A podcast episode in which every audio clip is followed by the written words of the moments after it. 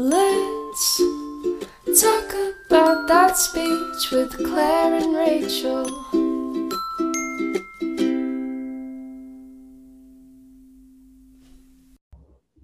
Hey everyone, and welcome back to the Let's Talk About Speech podcast. I'm Rachel. And I'm Claire. And we're back for another episode. Last week, we talked all about children with hearing loss. We had a very special guest, Sydney, from the Listening SLP on Instagram. So if you haven't had a chance to take a listen to that, go take a listen and come back because it's a really awesome episode. And we covered a ton of helpful information. So, this week on the podcast, we are talking about expanding expression tool part two. So if you haven't listened to our part one yet, stop and go back. It's our fifth episode ever. So it was pretty early on in our podcast journey, but make sure you go listen to that because it will kind of give you a preview of what this episode is about. We're not going to go into as much detail. Um, we're more so going to talk about how EET relates to older kids. So about middle school to high school age kids. And that episode five is more about the little ones. So, just a really quick recap because I want to make sure that we give credit where credit is due. Um, EET is a tool that was developed by Sara Smith, and there is a ton of research out there. If you actually go on their website, there's a whole uh, list of research that EET has been a part of. So it's evidence based practice. It has been proven to work not only with speech therapists, but also with educators. So it's brought into the classroom as well. And essentially, it's a multisensory approach to language therapy. And um, again, our other episode talks a little more about what that specifically looks like. Yeah, that that first episode gives a really good in-depth description of each of the colors and symbols. Um, so if you aren't familiar with EET, like Claire said, go take a listen because you'll definitely be confused listening. Mm-hmm. Um, but we wanted to do this episode to provide information on how to use it with middle and high school students.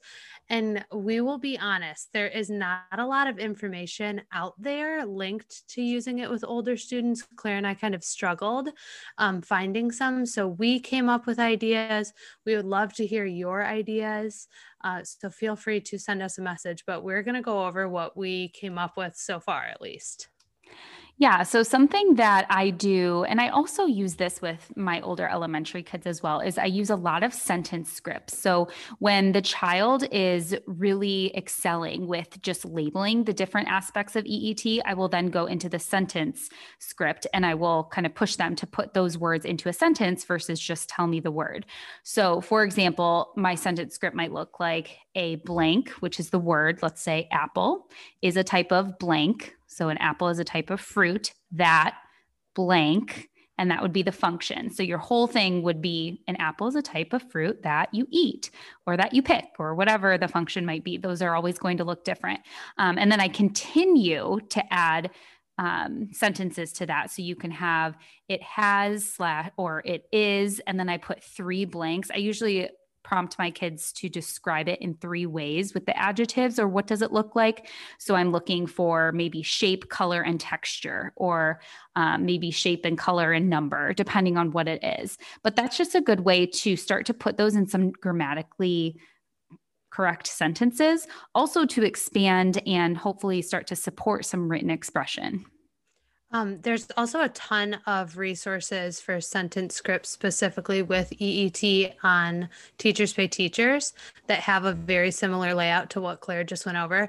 And I love these sentence scripts because it really helps with writing out definitions of words like Claire just talked about, but it helps put it in a format versus like very jumbled thoughts. Um, and then that format kind of helps to for- form cohesive paragraphs. So I was just working on this with a student this past week, and we went through the whole EET chain we were actually comparing and contrasting a cat versus a dog. So we came up with the list for a cat and the list for a dog. And then we went to go write a paragraph about each and then a paragraph comparing and contrasting them. And without the sentence scripts, the paragraph and the sentences were very choppy. It was just like a cat is an animal. A cat has a tail. Right. A cat likes to.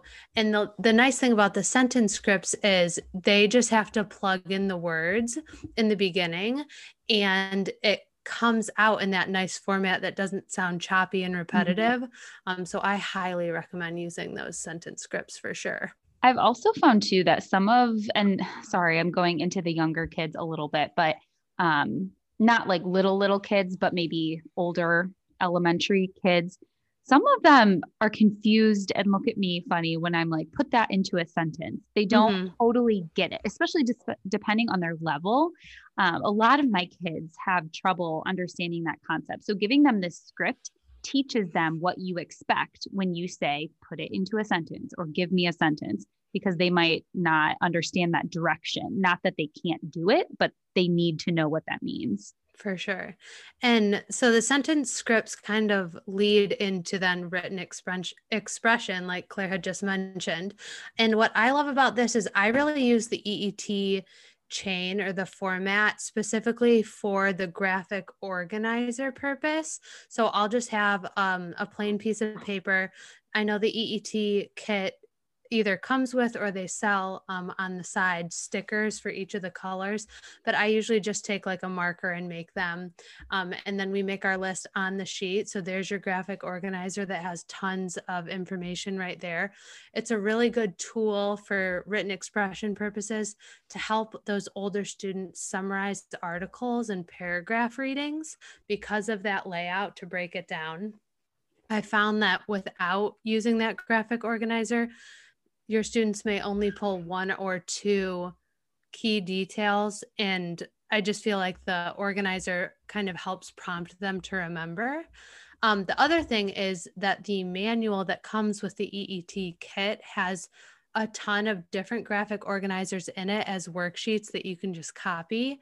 Um, and it shows steps of how to transfer the information from the graphic organizer into a paragraph. So that kind of goes back to what we just talked about about forming cohesive paragraphs versus it being really jumbled. And the other thing that I found today when I was finishing up my research for this episode was that the EET website has a couple different add on products that you can get. They're not included with the kit, but you can purchase them separately. And they have um, dice, kind of like the story block dice, but mm-hmm. there's pronoun ones, helping and being verbs, parts of speech dice, which include adjectives, verbs, and nouns and then question dice too. So I thought that was really interesting that they have those to kind hmm. of tie in that written expression portion. Yeah, and especially if you're working with older kids, that sounds like something that would be helpful to kind of push you to use this with older kids. Because, like we said before, I know it can be a little bit challenging to transfer this over into older kids. So, the next way that, especially when I was working in a school, I used this with my middle schoolers was just pulling vocabulary words from the curriculum. So, we at the school that I worked at, um, the teachers were really good about giving me like their weekly vocabulary words, or there was a whole place that you could go to find each grade's like curriculum words. And I'm sure whatever state you're in, you would be able to find that. I know it's different depending on where you're at, but um, that is something that I would recommend to do is pulling words that they're actually learning in their classroom because maybe the teacher isn't teaching it in a way of breaking it down into all the different parts that EET does. And you're able to get a better teaching towards that word because they can see it and relate it to a bunch of things they already know. Yeah. Another thing that I try and tie it to is their ELA work, which goes back to the curriculum, but a really big push in my school are, the statewide assessments that usually happen in the spring. And those assessments come with specific word lists for at least third, fourth, and fifth grade, because in Michigan, statewide assessments don't start until third grade. But probably from like January until testing time, which is April, May, I take those words and help my students learn those words because those are the words they're going to see on their tests. And if they're not familiar with them, they're probably not going to be as successful as they would be if they um, knew the terms. So I found I found that to be really helpful also. Yeah, that's such a good point. Um, I also try, and I was kind of saying this before too, but using association. So I feel like with EET, that's huge, right? Because we associate colors with um, the types of ways that we want to describe the words. But I also use association to break down the vocabulary words. So, especially for these kids that you've maybe been using EET with for like a couple of years, as their vocabulary starts to get harder, you can start to relate it to things they already know. So, if they're learning something really hard like photosynthesis, you can kind of break that down.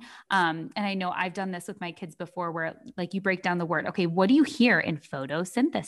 Well, you hear photo. What does photo remind you of? Like a flash or light. Oh, it does have to do with light. There, you already have a couple parts of it. So you're starting to break down the word while you describe um, what all those parts of EET are. And I think that that's huge too, because again, you want to relate it to what they know already. Just giving them all this new information at once is really hard, especially for the kids that we see. For sure. Um, the next thing that I have on my list is um, convergent versus divergent naming tasks. And this took me back to working in the hospital with uh, patients that were like post stroke. But I've also found this to be really helpful with uh, middle and high school students, primarily high school students, um, whether they're in like a self contained room or not. You can always adjust it based on their level. But uh, convergent naming tasks would be looking for the category name. So you would say like an apple, banana, and grapes are all, and you're looking for the category name, which would be fruit. And then divergent is kind of the opposite. So you're trying to figure out what belongs in the category. So you would prompt them with asking what belongs in the fruit category, and you would look for those answers. Um, I've also done a different version of it with what doesn't belong because sometimes uh, I found that my students get really good at simple naming because I don't usually ask for a lot. I'll ask for like three or five, but sometimes we're doing the same three or five, even if it's weeks apart. Um, so I'll kind of sneak like a vegetable in there or mm-hmm. grains in there or dairy or something like that if we're working on foods to kind of throw them off and see if they're able to recognize which one doesn't belong. So I kind of like that twist on it also. Yeah. And those all really go along well with the CELF sentence comprehension subtest. So I incorporate those goals that Rachel was just talking about a lot when I have a child that maybe scored really low on that subtest and I'm trying to use the CELF as a guide to make some goals. Um, but all of those are all of the different things that the child needs to know to complete that part of the CELF. So, um, just so you know, if if you're looking for something because the child scored low in that area, those that Rachel was just talking about is a good place to start. So, the next thing we're going to talk about is books and reading passages. So, again, when I was in the school and even now working in the clinic, um, I would try and take books that the children were already reading in their classes. And what this looks like in a clinic is I would ask their parents to bring in a book that they were reading from class. And that's a little harder, obviously, because it takes a little bit more work and remembering. But um, a lot of times they did, and it was really great. So I would pull those words from there, or I would pull concepts or characters, or um, we would form a summary using EET. So there are so many ways that you can do this with books. And I think it's really effective too, because kind of how we were talking about making sure that they are cohesive, putting their thoughts in a cohesive manner, following that graph of what EET expects you to do really helps organize their thoughts. I was also, when I was looking at, um, ideas for this episode, I found something on autobiographies and biographies. And I thought this was so cool. I've personally never done it. Um, I found it on Pinterest and it's on Teachers Pay Teachers. And it is um, basically just laying out how you can relate all of the EET to learning about someone. So, for example, if you're learning about George Washington, well, what group does he belong to? He's a president or the United States. So that's his group what does he do that function part is is a little tricky because um, we can say what does the person do or what do we do um, depending on what you're talking about but because he's a person we would talk about what does he do and or why is he famous? Then you could talk about what he looks like. You could talk about for the parts, what kind of things he implemented, his traits, his character attributes. Um, and then for the where, you would talk about what changes did he do, um, kind of just talking a little bit about where he was and well, he was in the White House. So that's mm. probably what I would say too. But you can kind of just link a lot about the person into what you would say, usually the kid might just say, well, George Washington was a president. This prompts them to look deeper and find out more about them while also keeping it cohesive and keeping it organized. So I really liked that idea because I had never really thought of attributing this to a person, but I think it would be really easy to do, especially if that's something that they are learning about. Um, and then you can also apply this to nonfiction or fiction books. And then something else I found that I thought was so fun was creating your own story. So maybe you create your own character and you go through the whole EET list and you describe all of their traits. What do they look like? What do they do? Um, what things are they a part of? And that's how you develop them as a character that your child is creating. Same thing with the story itself. And I thought that would be so fun. And I am actually really excited to try that because that's something I hadn't ever thought of either. And I think it would be good for some of the kids I'm working with right now. I like that so much. I know also, I'm pretty sure, I'm like 80% sure that in the EET manual, in the back section, is where they start talking about some of that higher level processing and mm-hmm. more in depth, like comparing the Cold War to World War II or something like that. And I know, I'm pretty sure at least, that there's mention of using it for specifically for books with the example of biographies. So I love yeah, that. so definitely make sure you look in the manual because it talks about how to do this with higher level things. And these are things that when you're doing it with older kids, you really do have to think about because how do you apply it to a concept or how do you apply it to a vocabulary word versus just a basic object? But like what Rachel was saying with comparing and contrasting wars. You can do this with all different kinds of things. So, with kids, obviously, you can compare and contrast objects. But then we also can compare and contrast stories or different characters in the story. And I think that that's really good to do, just like it's really good to do for little kids, because it's really ensuring that they're understanding not just how they are different, all of these different qualities, but also how, how they are the same. Because I think that's a really good way to learn how to think. For sure. And my favorite thing to use for comparing and contrasting is a Venn diagram, which, you know, in person is super easy because you can write it on your whiteboard or construction paper, however you're going to do it. But online, uh, virtually with teletherapy, it's been a little challenging. But actually, an SLP on my team sent out this awesome resource a couple weeks ago, and I've used it almost every single day since then. So it's a Venn diagram, and you have the option of comparing two or three. It might go higher than that, but it's on classtools.net. And if you want to go directly to it, just add slash Venn, V E N N, and then another slash, and it'll take you right to it. Um, but that's amazing. I love that my students are able to see it. You can obviously edit it live. So if you're screen sharing, they can see it. Um, the other nice part is that it has really bright colors. So one circle is pink, one circle is yellow, and then the middle is blue. So that kind of helps that more concrete um, visual perception of it to see that you know some these are different and these are the same so one thing that i used it for with some of my fifth graders were comparing life cycles so we i think we did a butterfly to um, I don't know, it was a mammal of some sort, like a dog. Mm-hmm. And we read a story that was on K 12 learning. And we read through the story and then we talked about, you know, this life cycle of a frog and then this life cycle of a dog. And then we talked about how they were similar and how they were different. And in a situation like that, it's really easy to see how the opposite circles fill up, but that center circle is pretty empty. Um, and then obviously, if you switch out your words, it might be different. So I like the idea of using a Venn diagram. That kind of goes back to the graphic organizers that we were talking about earlier. The next thing that we have is awesome. It's actually a poster resource that's on the EET website, and it's specifically geared towards opinion and persuasive and argumentative writing. So I would say this is probably geared towards high school.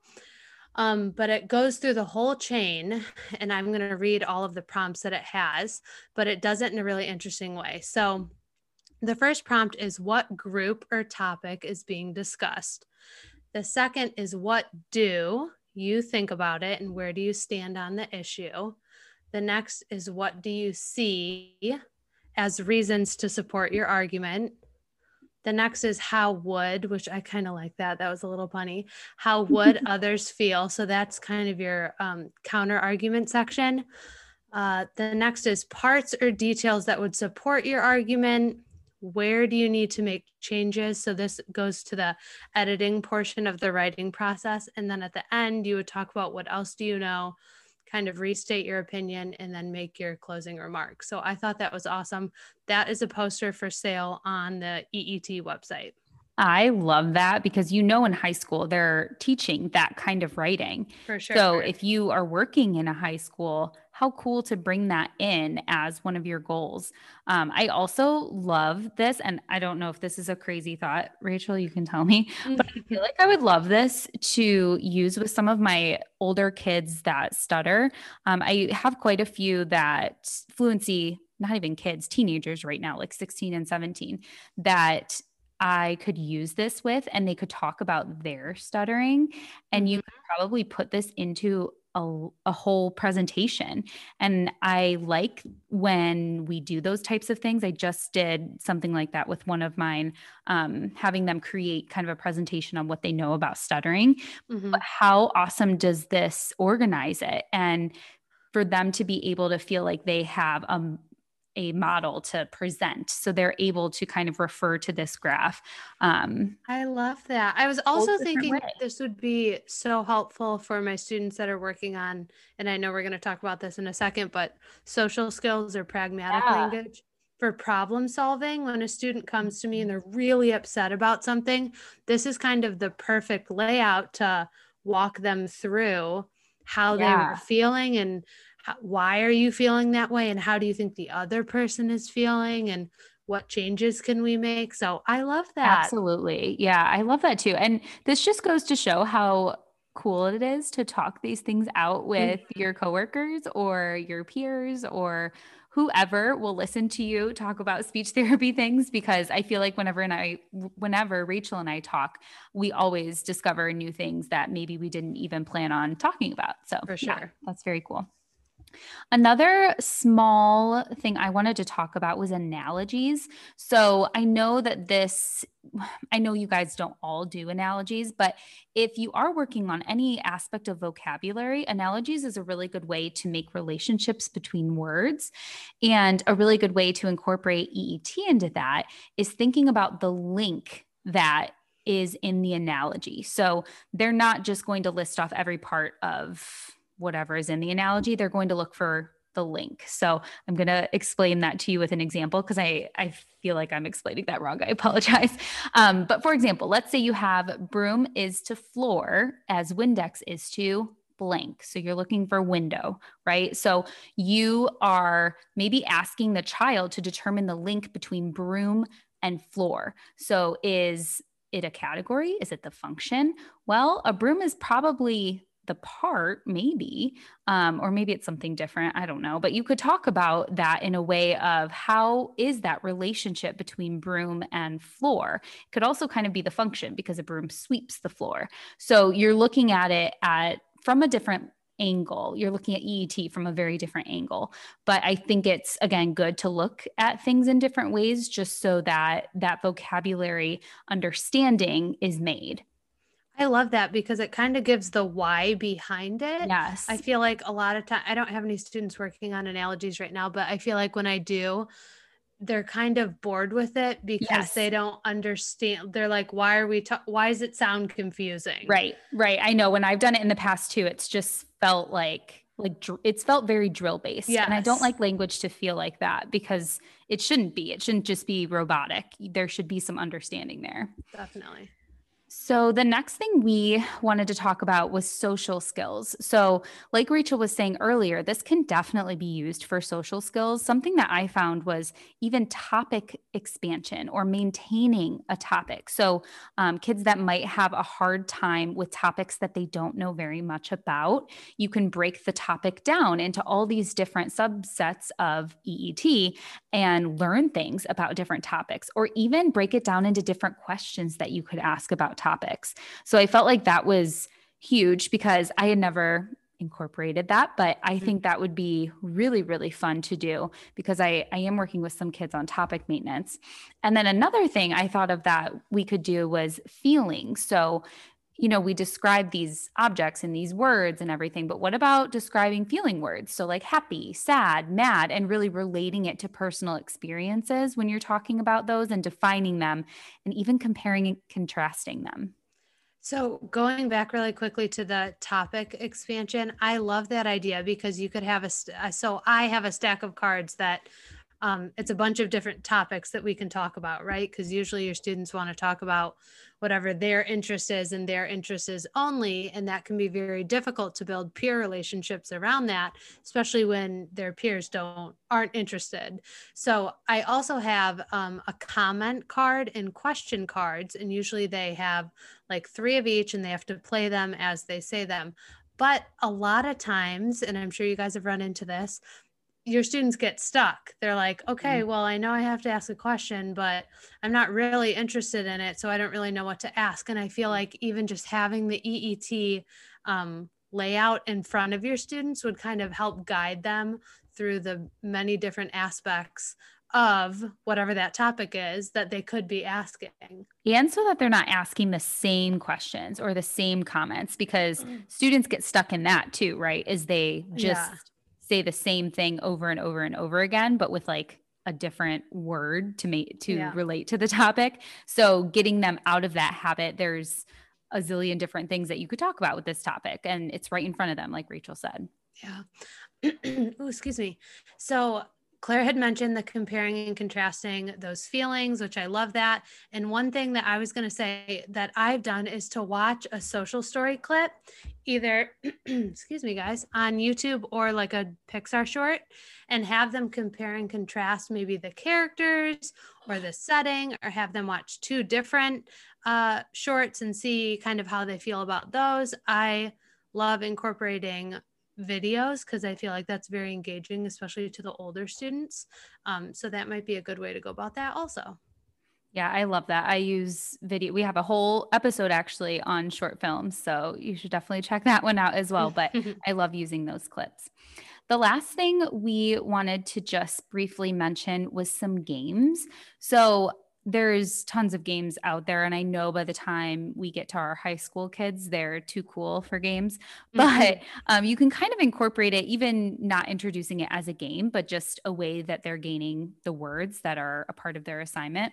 So i use apples to apples a lot with this and it's great because there are so many different words right?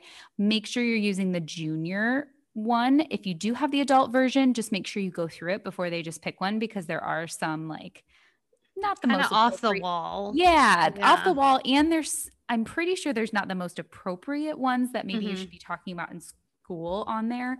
Um, so I would recommend either junior or making sure you're going through them first to just pull a couple.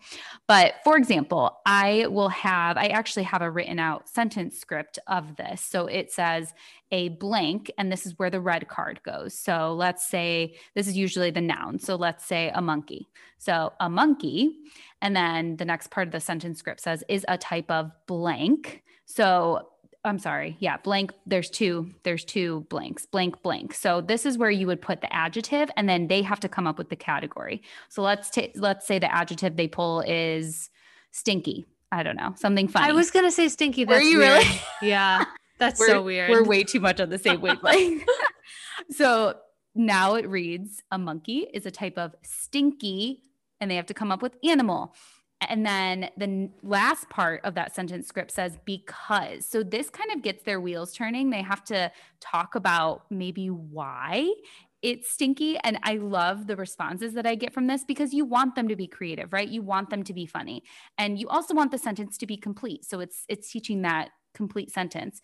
Um, so you could say, because he rolled around in mud, or I don't know, because he went to the bathroom. I don't know, mm-hmm. something that would be funny to them, but also makes sense. And then after you do that, you could go back to the word and discuss the other different EET parts of it. Um, but I just really like that because I think it gives a good outline. I love that. I'm thinking right my wheels are turning right now of the students that I could use specifically that sentence script for um and pull some of those cards because I can just picture them like finding it so silly. So funny. Right. And you yeah. can do compare contrast with it too. Mm-hmm. So that would be fun. Like once you do a couple rounds of it, you could compare all of not only the nouns, but also the adjectives. Mm-hmm. Um, the only other game I came up with was headbands. And I've had middle and high school students that are like into wearing the headband. And I've also had them like look at me like, you want me to what? so um, you could also play the headbands game with them holding the card or it taped behind them on the wall or whatever. So you don't necessarily have to do that if you have a, a student that wouldn't be into it. But what I do for that is instead of because the game itself comes with very simple nouns. Um, and if you're using this with your older students in middle and high school, it's probably not as appropriate or doesn't really fit their needs. Um, but I replace it with either current ELA vocabulary, um, like I just mentioned, or statewide testing vocabulary, or Claire had mentioned um, having or tying activities into a story that they're reading. So I think that would be perfect to pull characters from that. Um, settings, if the book has lots of different settings, you can kind of go through those. So I thought that would be kind of fun. And I've done that with some of my students and they've enjoyed it. Yeah, and headbands is really just a guessing game. So you like Rachel said, you don't need the headband. You could just call it a guessing game, or like you could call 21 it questions, right? whatever. verbal charades, like you're yeah. trying to guess what the person is thinking of. So just making it. I feel like anytime you put competitiveness into especially with middle school and high school age into your session, it makes it so much better.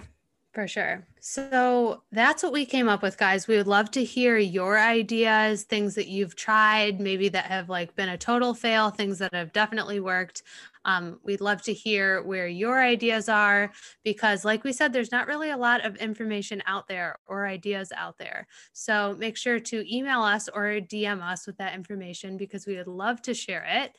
And that wraps up this episode. So thank you guys again so much for joining us. And as always, you can find me, Rachel, on Instagram at Super Sweet Speech. And if you or anyone you know is in need of speech therapy in Southeast Michigan, feel free to email me at speechissupersweet at gmail.com. You can also follow the Let's Talk About Speech podcast on both Facebook and Instagram. So make sure you give those a like and a follow. And if you listen to us on Apple Podcasts, you can rate, review, and subscribe to us. And you can find me, Claire, on Instagram at kindly underscore speech or my Facebook page, Kindly Speech LLC. And if anyone in the Ohio area is in need of speech therapy, please contact me, kindly speech LLC at gmail.com. Make sure that you also have our email for the podcast, Let's Talk About Speech podcast at gmail.com. Email us with suggestions, or if you or someone you know wants to be on the show, we love learning from you guys and love having people on that you can learn from as well. You guys are great. Thanks so much. Bye.